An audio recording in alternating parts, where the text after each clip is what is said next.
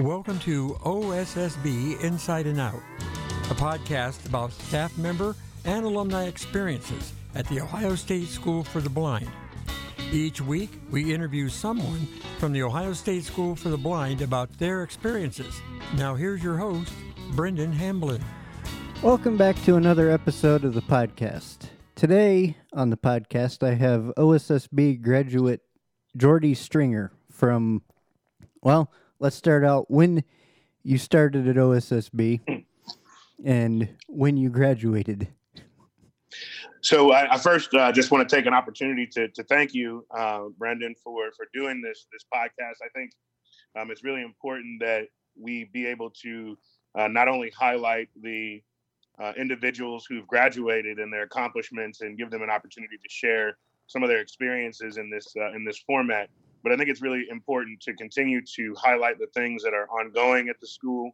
The, there are many, many great things happening at OSSB, and um, a lot is happening, and a lot will be happening in the future. And so they've got a really uh, tremendous executive leadership team, um, and so I've had the pleasure of being at the school over the last couple of months, a number of times. Well, not the last couple of months because of COVID, but, but throughout the last year, um, working to build relationships and, and be a part of the the transition um, as the school kind of goes into its next phase. So I uh, just want to make sure that I thank you and and your efforts for continuing to allow us uh, as alumni and and folks who really care about the school for the blind to be able to share uh, with you in this in this format. So just want to again say thank you for that. You're welcome. It's a pleasure to put this on. It started as just a whim just a spur of the moment thought, but it's that's how all great ideas start. Sometimes, you know, just with a spark of an idea, and you know, you go from there. And right. It just becomes something. Sometimes even uh, unlike what we imagined. So, I'd um, agree. I appreciate it. It's a great. Well, to answer your question, so I started, um, and and I didn't go to OSSB um, for 12 years, like many folks. Um, I started a lot later in life. I started in 1998. I believe it was sometime in October of that year. I believe it was very near the end of the track season. And as some of you who've gone to the school and who've maybe listened to the podcast before know that there are kind of seasons that go on. And uh, at that particular time in the early fall is and early late summer, early fall is the track season. And so I believe I started maybe about two weeks before track conference. And so I unfortunately didn't get to participate as an athlete that year, um, but I was able to go and, and be part of the festivities, if you will, the tournament, and be there as a manager and, and a water boy in that capacity. And um, so that was a really fun experience. Uh, as a freshman in high school when I started, um, again, many folks start very early in life.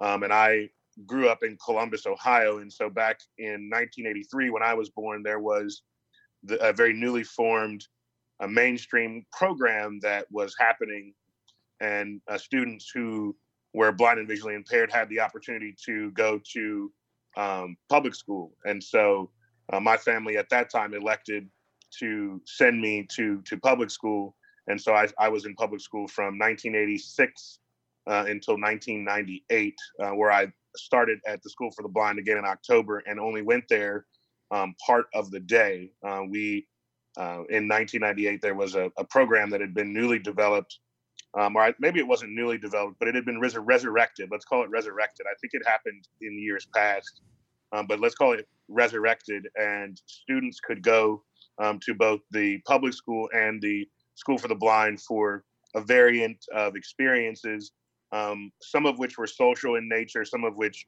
were educational in nature. And so that's what kind of began my journey at the school was to be able to get some of the vocational training um, and extracurricular uh, activities that we weren't able to get as blind students in the public school because they really had no uh, concept of adapting sports in the public school setting at that time. So um, that was the the one of the one of the real catalysts for uh, me being very adamant about wanting to attend the school for the blind. And I'd also had a lot of friends who had went from uh, the public school setting to the school for the blind residential setting and was really excited about that and uh, the freedom that it sounded like it gave people Um, but that's another part of the story. So, and I know the uh, half day at OSSB and well, when I was there, it was half day at OSSB and Whetstone. So that was there f- up until well, COVID started, I believe. So unless they got rid of it after I'd graduated, so you know, I, am not as familiar. I do believe there are a number of students who do go outside of the campus, uh, the campus being OSSB's campus, to engage in other um, educational settings. I think there are some students who go to career centers. I believe there are some students who maybe even are attending uh, some college classes at Columbus State. So yeah, but absolutely, it was Whetstone. It was Whetstone when I did it, and I believe it stayed Whetstone uh, all the all throughout the time um, that that program exists and or existed. So, um, so yeah. Right. And you graduated what year? I graduated in 2002. Uh, I graduated in June. I think it was June 7th, uh, 2002. Um, our class at that time consisted of, and I'm probably going to forget somebody, so please forgive me if any of my former classmates are listening. But uh, at that time, the class was myself, uh, Dana Lehman, uh, Ben Shue, uh, Lacey Hughes, who's now Lacey Hughes Miller, uh, Shawana Griffin, uh, Deshaun Hanna, Larry Lewis, and I um, I feel like I'm forgetting somebody. Maybe I think there was one or maybe two other people, um, but memory definitely fails me right now. So it was a it was a fun class. We were a rambunctious class. Um, a lot of the classes but, were. Yeah, yeah, absolutely. Uh, we um, had a lot to learn um, in that setting. It was a really interesting setting, very different than I think than what a lot of students get to experience, especially in public schools. Uh, because I, I was telling a story the other day about my experience, and you know, we lived together. We lived together. We ate breakfast together. We we had lunch together. We had dinner together. You know, we right. we did homework together. We we everything. We for weeks at a time. You know, that was your family. And so, um, though it was a very rambunctious time, and we had a lot of learning to do, a lot of us ended up uh, becoming very very close and maintaining, uh, you know, what I believe to be lifelong friendships. In fact, um, I'm actually going to be getting married this fall, and Larry Lewis is going to be my best man at my wedding. So we graduated uh, nearly 17, 18 years ago, and so that right there is, is a testament to the closeness that the relationships you know people are able to build at the school for the blind to have somebody be able to be a part of my wedding celebration 18 years after I've graduated high school, a guy who I met over 20 years ago you know right. to to be able to do that is it just speaks volumes to the the atmosphere and what the what the experiences at the school allow you to to learn and, and live through. So it's been been a lot of fun. Right. I'd i'd go back and relive it if i could but unfortunately life doesn't work that way so never good never good to live in reverse you know? That's what's i think really important about your your podcast here is allowing people to to, to relive some of those memories and and that kind of thing because it's always very important to, to learn from the past but always be moving forward so right. uh, yeah. Um is there any memories or field trips or overall experiences from OSSB that stick out after all these years of being gone? So uh, I will say that there are a couple. Uh, one I'll be a little bit more serious about first, and then I'll tell you a little more of a fun kind of memory or story. Um, so I was a student who uh, wasn't necessarily a, a, very serious student. I didn't have the mindset of uh, going to college, and I didn't uh, take education and, and studying particularly seriously somehow though um, i was through i guess sheer personality able to um, i guess hobnob my way or for lack of a better way of saying it into the role of the class president. And in that in that role i was able to sorry about that uh, listeners got my voice over there in the background. Um, that happens. I was I was able to um, learn a lot about leadership and what that meant. And about my sophomore, maybe midway through or almost near the end of my sophomore year, I kind of recognized that if I ever really truly wanted to really be successful and go to college and and start to uh, put myself in a position where I could make a decent living, I had to really uh, buckle down. And so one of the things that it taught me was how to take leadership really seriously. So I, I fast forward to that and say that now uh, I serve as the executive director at a Center for Independent Living in Southeast Ohio, where we serve uh, individuals with multiple disabilities uh, from ages zero to uh, I think our one of our oldest folks, um, even who recently passed away, was in their 80s. So we we actually don't have a, an age range, uh, uh, an age requirement for our services or any of those kinds of things. And so we do that and serve all individuals in the southeast part of the state of Ohio with all kinds of different varying independent living services. And I only bring that up simply to say that without the experience, I think first at OSSB with the opportunity to to be the class president and figure out what being a leader was, I'm not really sure that I would have had the drive to do all the other things that got me the experiences to to get here. Um, so without that, I, I, just really don't think that I would be uh, the executive director of a of an agency that um, you know is a federal contractor and, and takes states and uh, you know uh, contracts and and helps provide services for individuals who are uh, members of the Opportunities for Ohioans with Disabilities uh, vocational rehabilitation program and those kinds of things. So without without those experiences, without the um, ability to to have that experience, that leadership experience at OSSB, I, am not really sure that I would have turned out to be the Jordy uh, that people now know. Um, I think I would have maintained um, that old Jordy that people. Um, yeah, I, I, had a bit of a reputation, uh, maybe as you might know, as a bit of a rambunctious, free-spirited, uh, happy-go-lucky, uh, footloose and fancy-free kind of fellow, and and, right. and didn't take things very seriously. Um, but again, that opportunity changed uh, the perspective that I had um, and allowed me to be able to grow into the position and, and, and have the perspective that I, that I now have. So, um, so that's the more serious one. Um, let's see, which one of the fun ones should I tell you? Uh, I think most everybody who's who's an administrator is who when I was a student there is now gone, so I feel pretty safe to um, share uh, at least some of this stuff. Although I should be careful because of my professional relationship that I don't say anything that would uh, be too uh, revealing. Right. Um, the one thing that I'll say is that um, being at the School for the Blind uh, allowed us the opportunity to have a lot of experiences as teenagers um, in in a normal setting.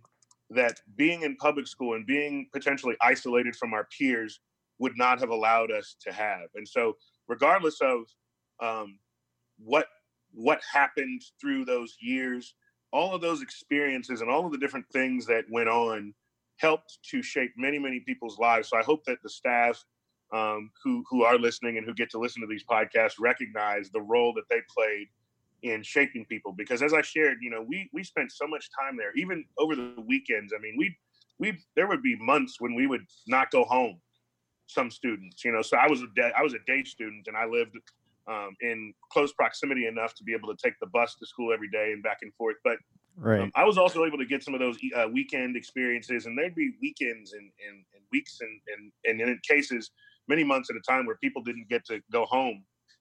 And so to have those experiences and be a part of that was something very, very interesting. So um, uh, let's see, Forest Story, uh, field trips. So one of the more famous, okay, so we had a really terrible bus. We had a really terrible old bus that seemed as if it was probably built in like the 40s or the 50s is what we all joked.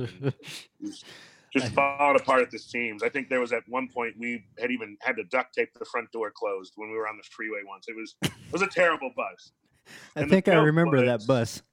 I, will bet you do. I, will bet you do. We it granted was, a, it was a bus that we used for many many years. Granted, by so, the time I had got there, it was out of service, but it had sat on the property for I I fully Years. expect by the time we had graduated that it was because it was on its last wheels. Even then, as I shared, we were having to duct tape the thing together at, at certain points. So, uh, but one of the running jokes was when we would be, you know, because you'd get all your linens and you'd have to go pack the bus and load the bus, do all that good stuff. Yeah. And one of the running jokes was everybody would say, "Hey, so and so, what if the bus breaks down?" And the interesting thing, or funny thing, or you know, what came to be the joke Right. every time someone would say that, sure enough, the bus would break down. No matter where we were going, no matter what we were doing, no matter if it was wrestling season, whether it was swim season, whether it was uh, the track season, if anybody ever said that, and we would, you know, when people would start to say it, we'd, you know, admonish them and say, hey, don't you say, don't say that, you know, because we didn't want the bus to break down because we knew that if you say that, there's a real possibility that this bus will break down. So if you could please not say that, that'd be great.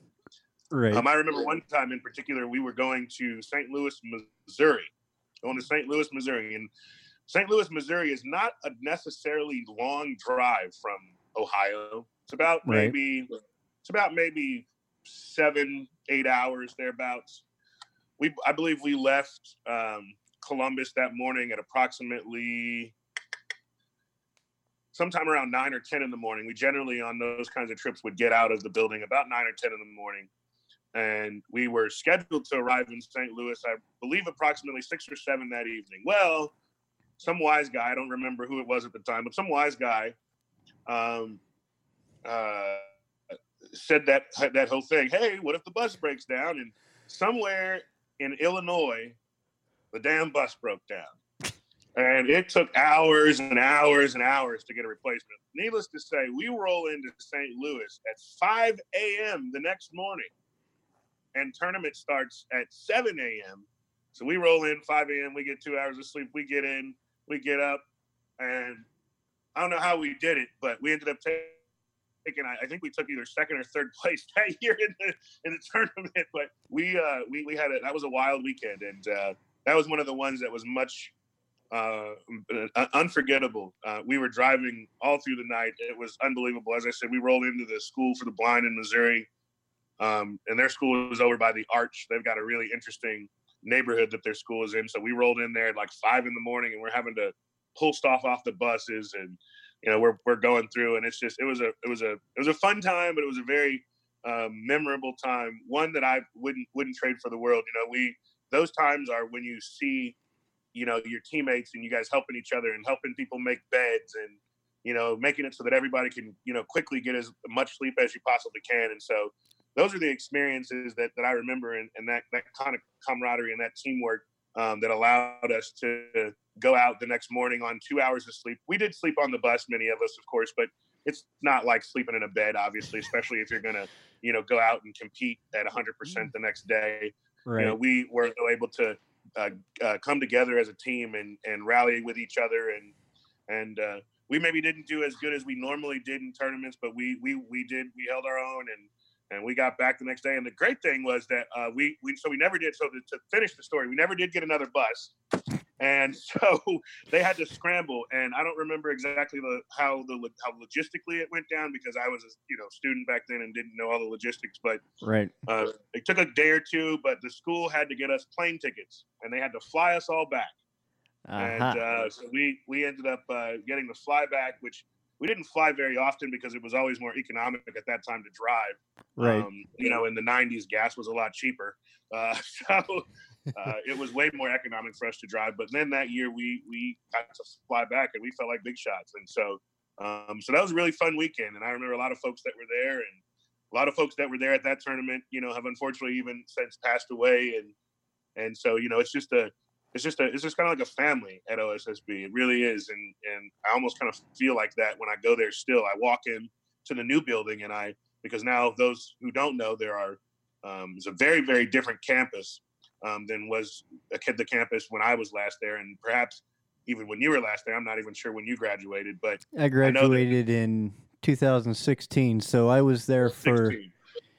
they finished construction on the new building my 10th grade year, so I was in the new building for 2 years.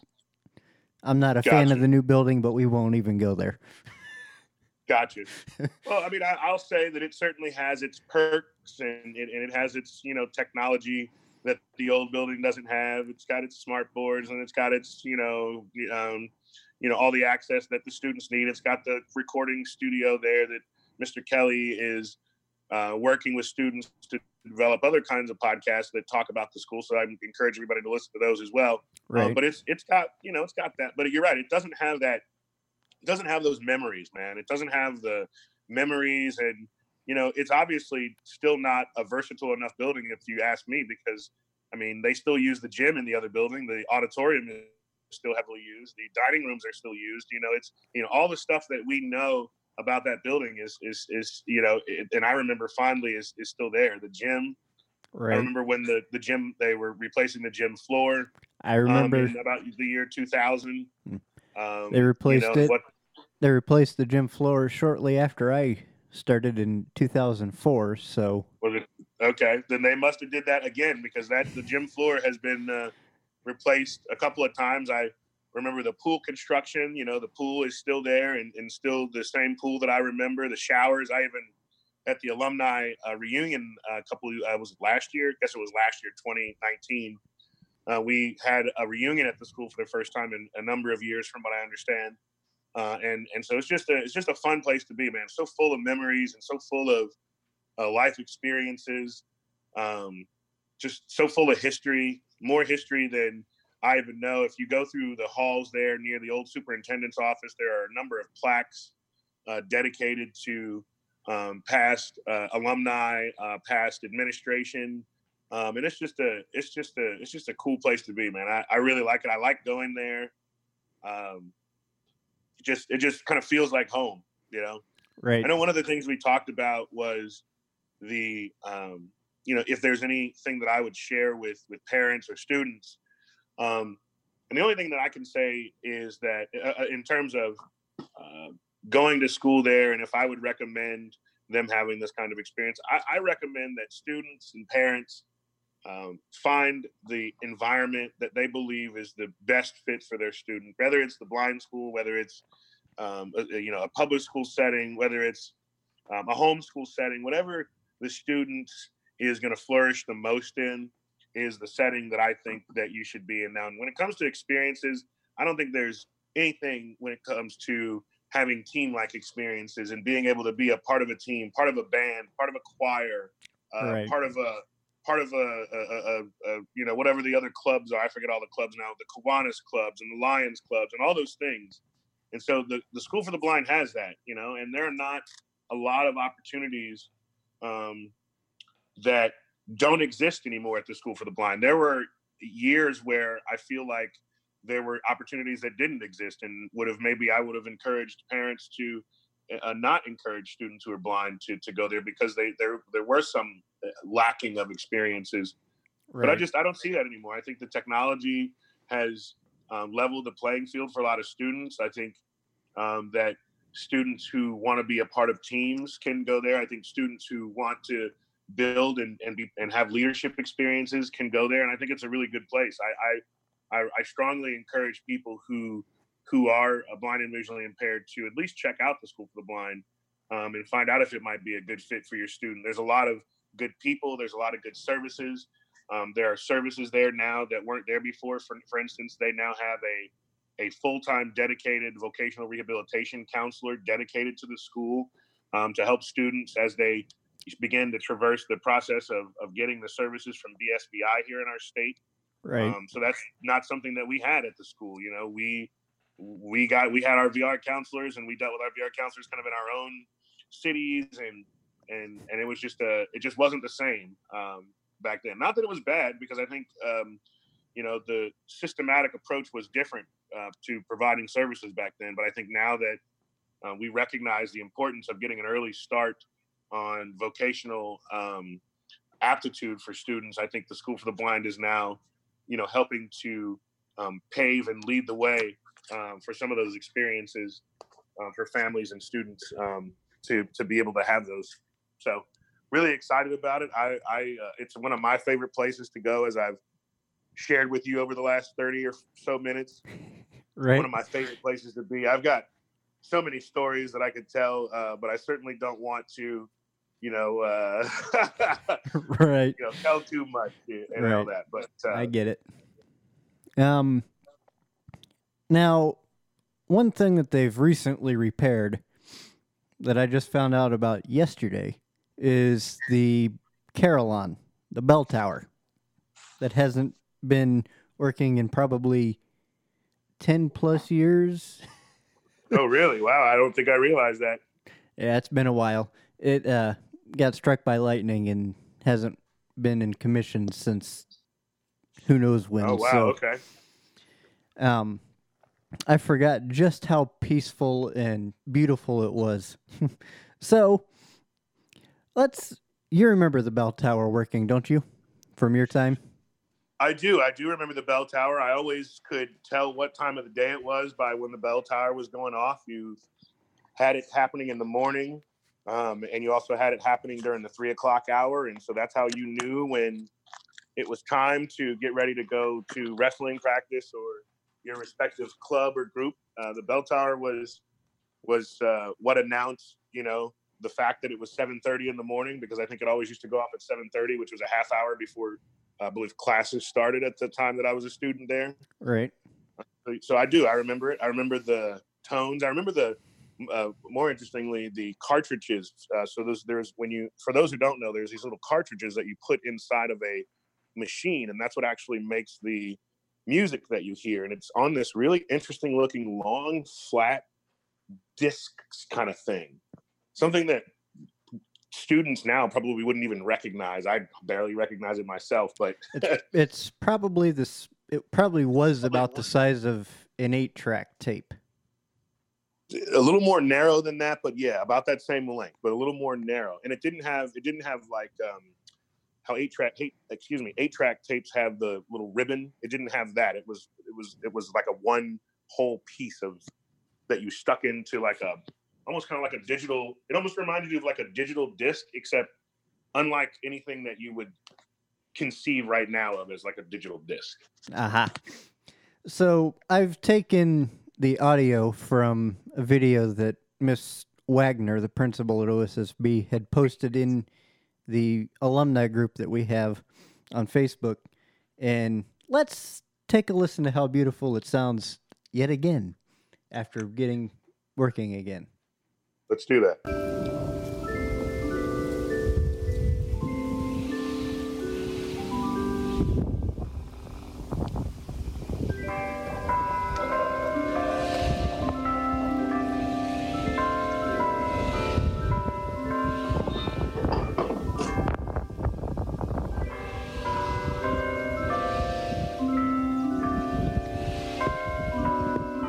Yes, it was. And you could hear that for miles. I mean, you could hear that for miles and miles. Exactly. I could sit out in the courtyard and listen to it all day.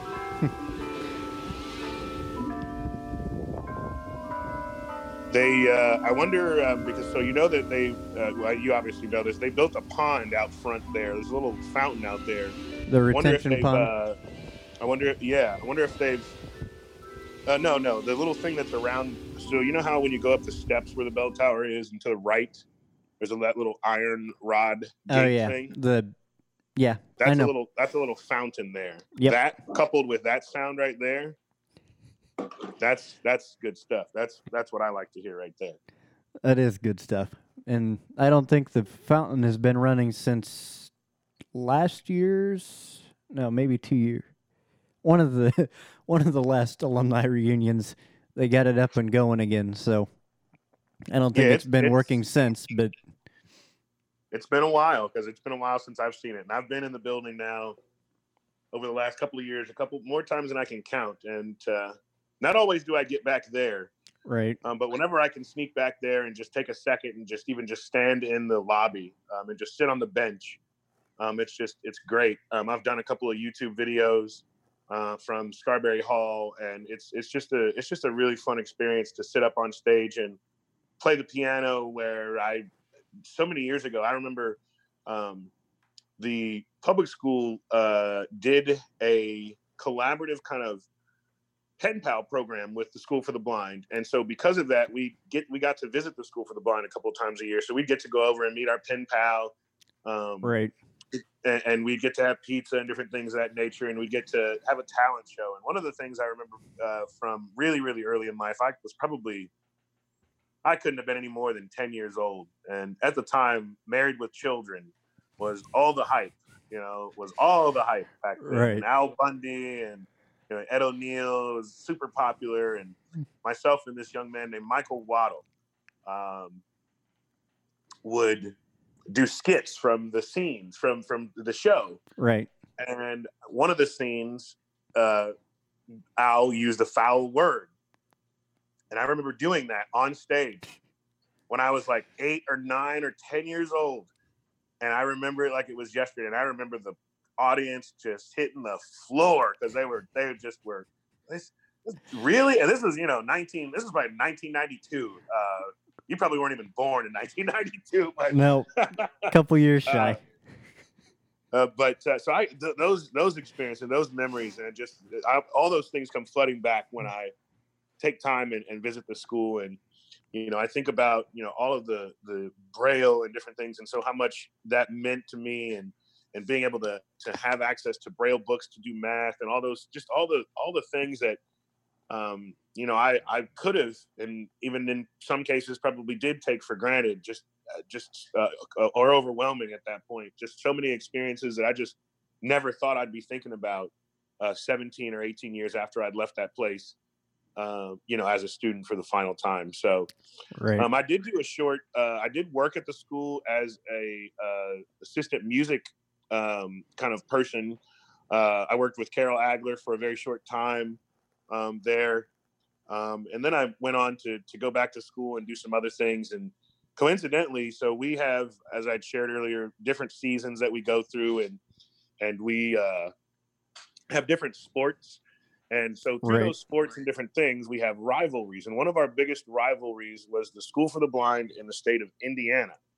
Now, I don't say that to talk about the rivalry, only that, only to say that later in life, I ended up actually working at the School for the Blind in Indiana as adaptive technology instructor. And so it was really interesting to be there and, and be in those halls and, you know, see the schools and the students come um, years later, you know, to the place that was, you know, the, the schools that I ri- that I was the, we were rivals with, and to be there. And so I didn't work there for a long time. I worked there for about one school year, um, and then went on to start working in the field of independent living, and that's where I've basically been ever since then. That's been since 2010, um, and so that's about what I've been doing for the last decade. And so all my experiences have, you know, for, through the School for the Blind have kind of culminated in you know what I do now and and uh, and and the work that I do and the message that I share with people, which you know is one of independence, which is uh, one of uh, believing in oneself, and the School for the Blind helped me, allowed me to be able to achieve that.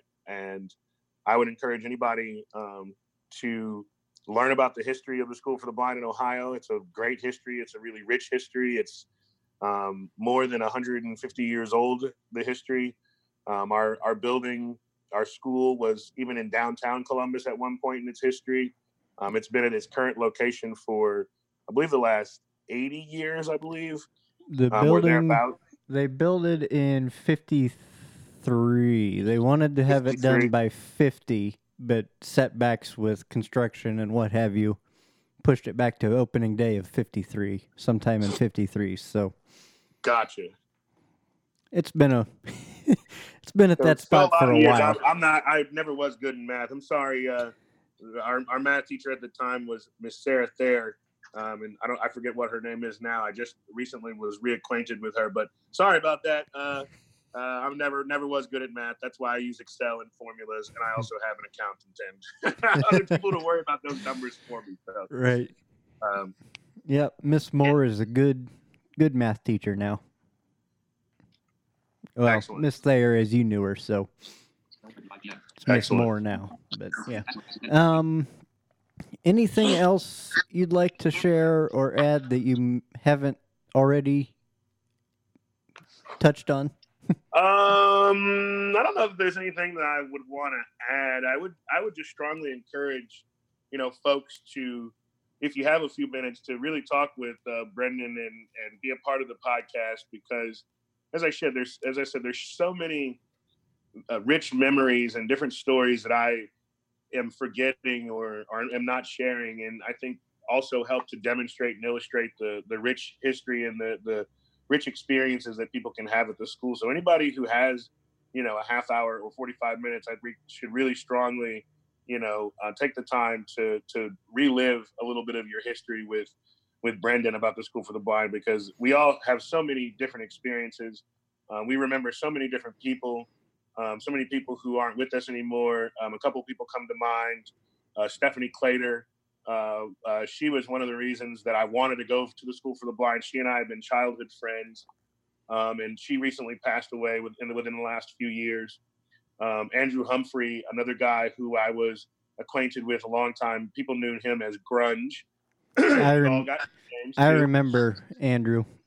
Andrew, he actually ended up working at the school for a number of years in food service um, after after the fact. And and so it's so so interesting to see the the different dichotomy uh, that people have after they become students with the school. But um, so he and, and, and so remembering him and i encourage people to remember him and and people like kizzy lanier um, you know super reader um, you know another one of the people who had a, a really great personality at the school.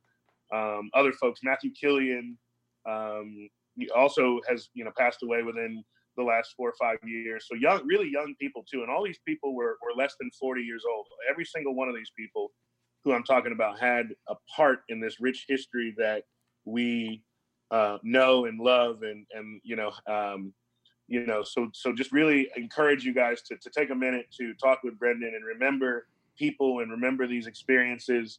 Um, so many people that I'm sure that I didn't mention that I wish that I had and, and could and would. Um, but I don't want to turn it into a shout out show. But those right. folks know who they are. They're really important. We still chat, but really take some time. And I hope that this uh, gets posted on Facebook so people do have an opportunity to take a listen um, and learn a little bit about uh, my experiences and the uh, part that OSSB played in the development of uh, of Jordy Stringer. So appreciate you, Brendon. And I think that's it for me for now. Unless uh, you have any other questions, I'm always happy to talk again if you want to talk something specific. Um, one of the one of the things I didn't mention um, that really was was a really uh, important, I think, um, lesson for me was being a part of the the business program at the School for the Blind. Uh, we had a, the vending program that used to be ran by Jeff Shaw, right? And those experiences also helped to put me in the kind of mindset um, I certainly would be remiss if I didn't mention that one uh, because it, it just played such an integral role. I even, because of that, went into the business enterprise program for a little while and and worked as a vendor. And um, so just all those experiences that I got at the School for the Blind are are so rich that I wish that I could sum it up in a sentence, but I really can't. So I'll just say I appreciate it and appreciate you again, Brendon and all the work that you are doing to help again keep the spirit and memory of the school alive and all the things that are still happening there at the school and encourage people again to take an opportunity to share with you their experience and what it was that was important to them about OSSB.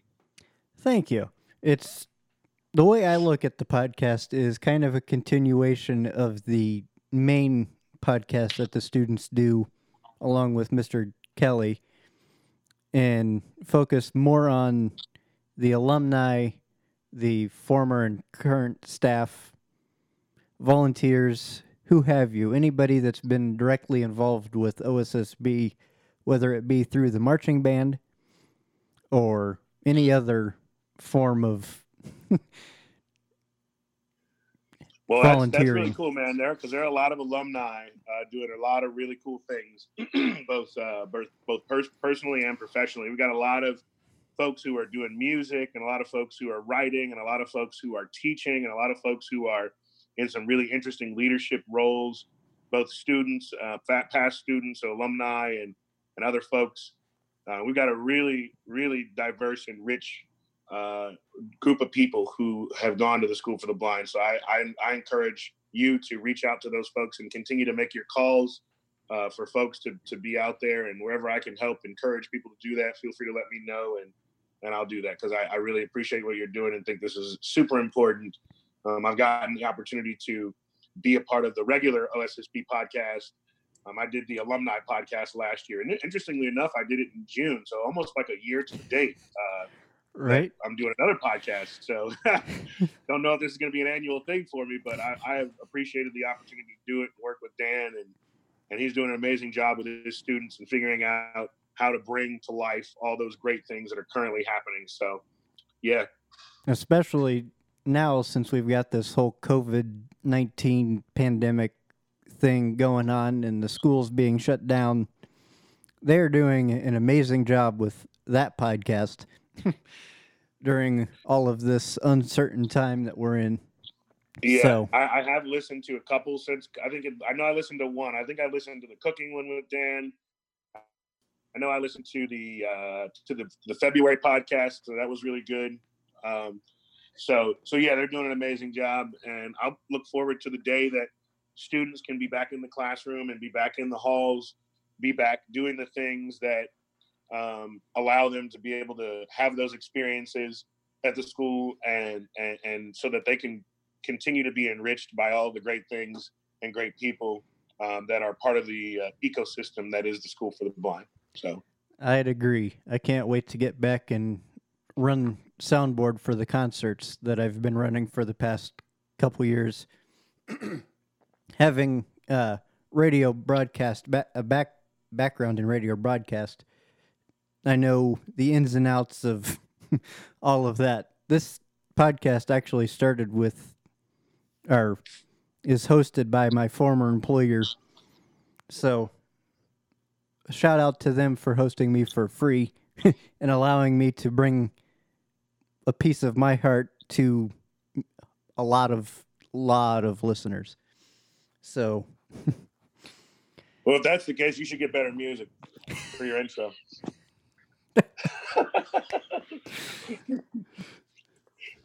I, I, you should let people pick their own music when you when when you when you intro do different music. Uh, I may think about that idea. I'm Change just joshing you, man. I'm just I joshing. Know. You're doing you're doing a great you're doing a great job, man. So I thank you very much, and I'm sure your employer is, is proud of your product, and uh, so you're doing a great job. So thank you, man. I, again, I appreciate it, and thanks for the opportunity. Thank you for allowing me to take the time, and thank you for taking the time with me today. So, thank you for being on, and yeah stand by. I'm going to wrap it up and then we can chat for a minute or two after. Sounds so, good. So Sounds good. stand by. All right. Thank you so much for coming on this week's episode, Jordy. I know it's been a while since we've had an episode, but hopefully we'll be back next week with another one. So until then, well, make sure Make sure to follow us on Instagram, Twitter, and Facebook for podcast updates. And make sure to follow us on the free iHeartRadio app or wherever you get your podcasts. And until next time, bye for now. Thanks for joining us this week on OSSB Inside and Out. Make sure to follow us on social media on Facebook, Instagram, and Twitter by searching for OSSB Inside and Out Podcast. Make sure you don't miss any future episodes. You can find us on all the major podcast platforms. Thank you for listening.